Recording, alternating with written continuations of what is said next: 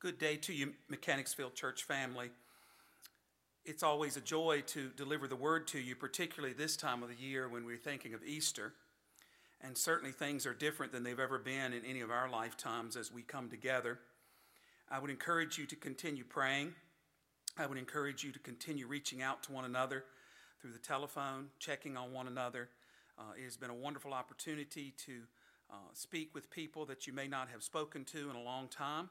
And I'm grateful for that opportunity. The prayer guide that we went over on uh, Wednesday night, I will make available to you at the Easter service Sunday so that you can take that home and use that uh, to guide your prayer as well. And verses have been added to the various sections. But again, it is a joy to be together, even though we're together in the way that we are separately. Our scripture lesson this morning for our Easter service is Matthew chapter twenty-eight, verses one through ten. Now after the Sabbath, as the first day of the week began to dawn, Mary Magdalene and the other Mary came to see the tomb. And behold, there was a great earthquake, for an angel of the Lord descended from heaven and came and rolled back the stone from the door and sat on it. His countenance was like lightning, and his clothing as white as snow. And the guards shook for fear of him and became like dead men. But the angel answered and said to the women, "Do not be afraid, for I know that you seek Jesus who was crucified. He is not here, for he is risen as he said. Come, see the place where the Lord lay. And go quickly and tell his disciples that he is risen from the dead. And indeed, he is going before you into Galilee. There you will see him. Behold, I have told you." So they went out quickly from the tomb with fear and great joy, and ran to bring his disciples word. And as they went to tell his disciples, behold, Jesus met them, saying, "Rejoice." So they came and held him by the feet and worshiped him. Then Jesus said to them, "Do not be afraid. Go and tell my brethren to go to Galilee, and there they will see me." In the late nineteen eighties, Ted Koppel asked Bishop Desmond Tutu on Nightline, the nightly news program, if the situation in South Africa with its apartheid or racial segregation was hopeless. Tutu replied, "Of course it is hopeless from a human point of view, but we believe in the resurrection, and so we are prisoners of hope. Prisoners of hope, indeed, an arresting image. We do not desperately clutch at hope. In the resurrection, we have been taken captive by the hope that will never release us, but will liberate us from all hopelessness. And particularly in this day and time, this is a word for all of us. The resurrection gives to us hope, even in the midst of hopelessness." On a glorious Lord's Day morning nearly two thousand years ago, a group of faithful women visited a tomb that held, as they believed, the cold and breathless body of their beloved leader and teacher. They went to the tomb that morning in the same frame of mind with which we go to cemeteries to lay our own dear loved ones to rest. Their hearts were full and heavy. How exceedingly difficult it was for them to reconcile themselves to the fact that they had been separated from Jesus, the divine Lord. When they reached the sepulchre, their discovery greatly disturbed them. They saw that the stone had been rolled away from the opening to the tomb, and they hastily concluded that the body had been removed. Impelled by grief, they stood within the rock-hewn burial place to behold a vision of angels who were clothed with dazzling garments. In the Gospel of Matthew, it seems that the stone was not rolled away by the angel until the approach of the women. So understood, the stone was not rolled away to let Jesus out, but to let the women in.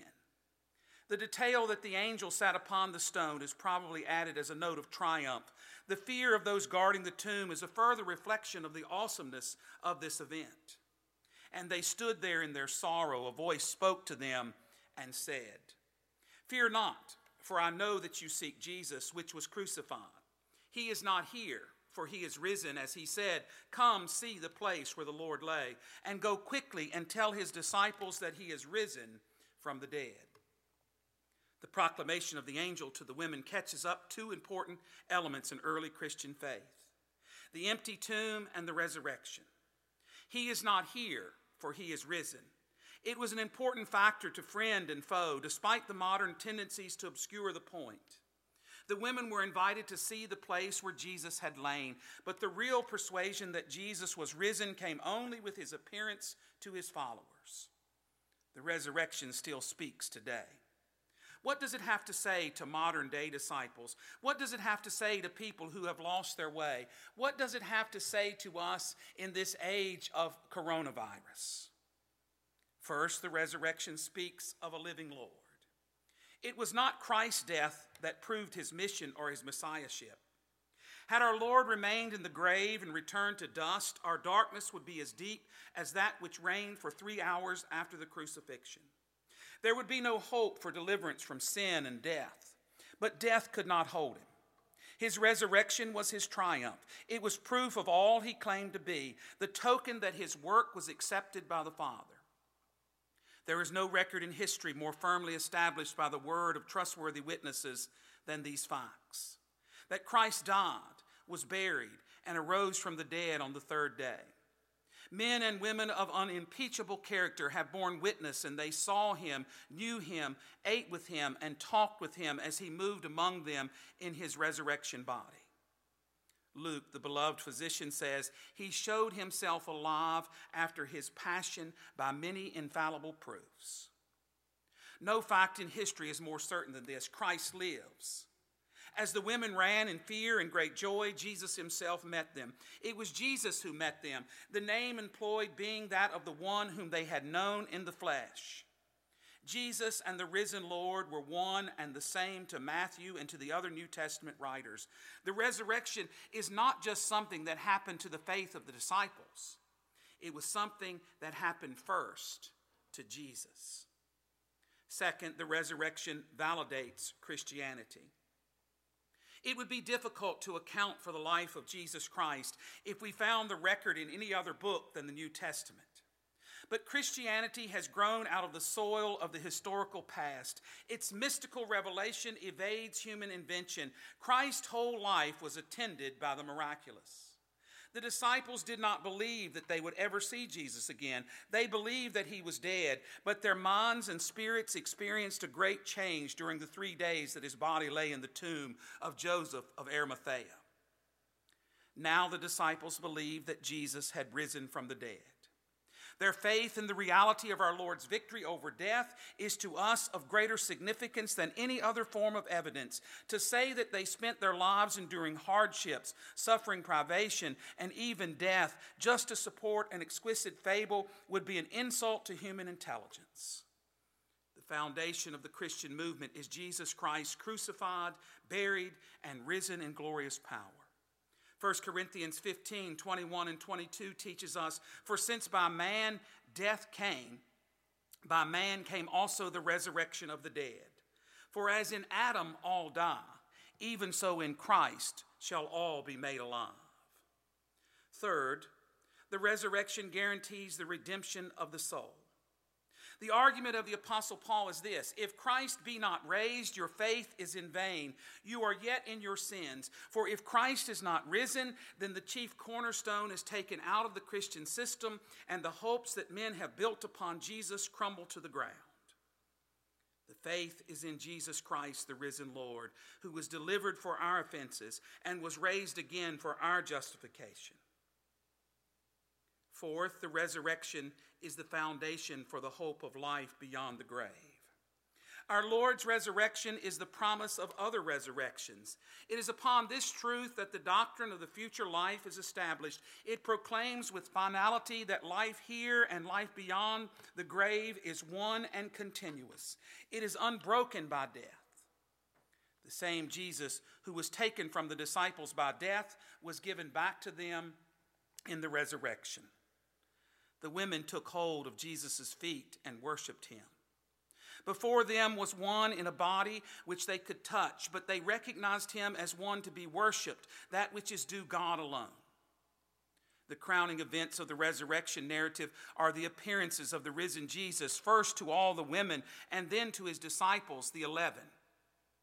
The empty tomb, for all of its impressiveness and importance, is not sufficient evidence in itself for the resurrection of Jesus. What alone can be decisive is reliable eyewitness testimony that Jesus has been raised from the dead. The women, the two Marys, are not only given the first responsibility to convey the message that Jesus has risen from the dead, but are also given the privilege of being the first to see the risen Jesus himself. They worshipped him not so much because he had come back to life, but because his resurrection vindicates all that he had said and done during his ministry. And now it must have become exceedingly clear that this was not a special man among fellow humans, but the unique manifestation of God's grace and wisdom, who now reflected the new order of life in a new covenant with God. When our loved ones die and pass into that silent land, what hope do we have that we shall see them again?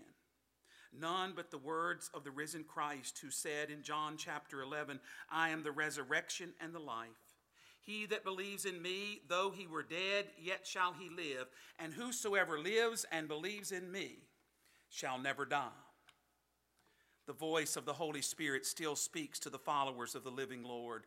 Go quickly and tell that he is risen from the dead. The foundation of the message we proclaim to a world that has lost its way is found in the assurance that we worship and serve a risen, living Savior. Like the early Christians who went everywhere preaching that Christ died for our sins according to the Scriptures, that he was buried and that he rose again the third day according to the Scriptures, so should our witness be today. Again and again, our hearts need to be reminded that the resurrection is the only assurance of eternal life. Like all mysteries encompassed in the supernatural power of God, we may not understand them, but we can embrace them for our comfort and peace and by our faith. No greater joy can come to the heart of a Christian than that sacred moment when an unbeliever confesses his or her faith in the saving power of the risen, living Lord. No greater challenge can inspire the spirit of a believer than the opportunity to share in the hope of the Christian gospel. To hear the response to God's invitation, "Lord, I believe," is still the reason why we never fail to offer to lost people the assurance of salvation in the name of the living Christ. Thomas Ewan was a devoted follower of a pagan Chinese faith. His attendance at Christian services revealed that he was not satisfied in the religious faith that he had embraced since he was a child. For several weeks, he found his way to a fellowship of Christian believers where he heard the message of a faithful pastor as he proclaimed the redeeming, saving power of Christ in making people whole. One Lord's Day morning, Ewan's heart responded to the Spirit's invitation to trust in Jesus Christ for salvation. It was a glorious moment as he confessed before the people in broken English, "I believe in Jesus. I believe in Jesus." Some weeks later, following his baptism, Thomas Ewan underwent open heart surgery. Again, the pastor found real joy in ministering to his spiritual need in these critical days. Each time the pastor prepared to leave Ewan's bedside, Ewan never failed to request prayer and give his testimony, "I believe in Jesus."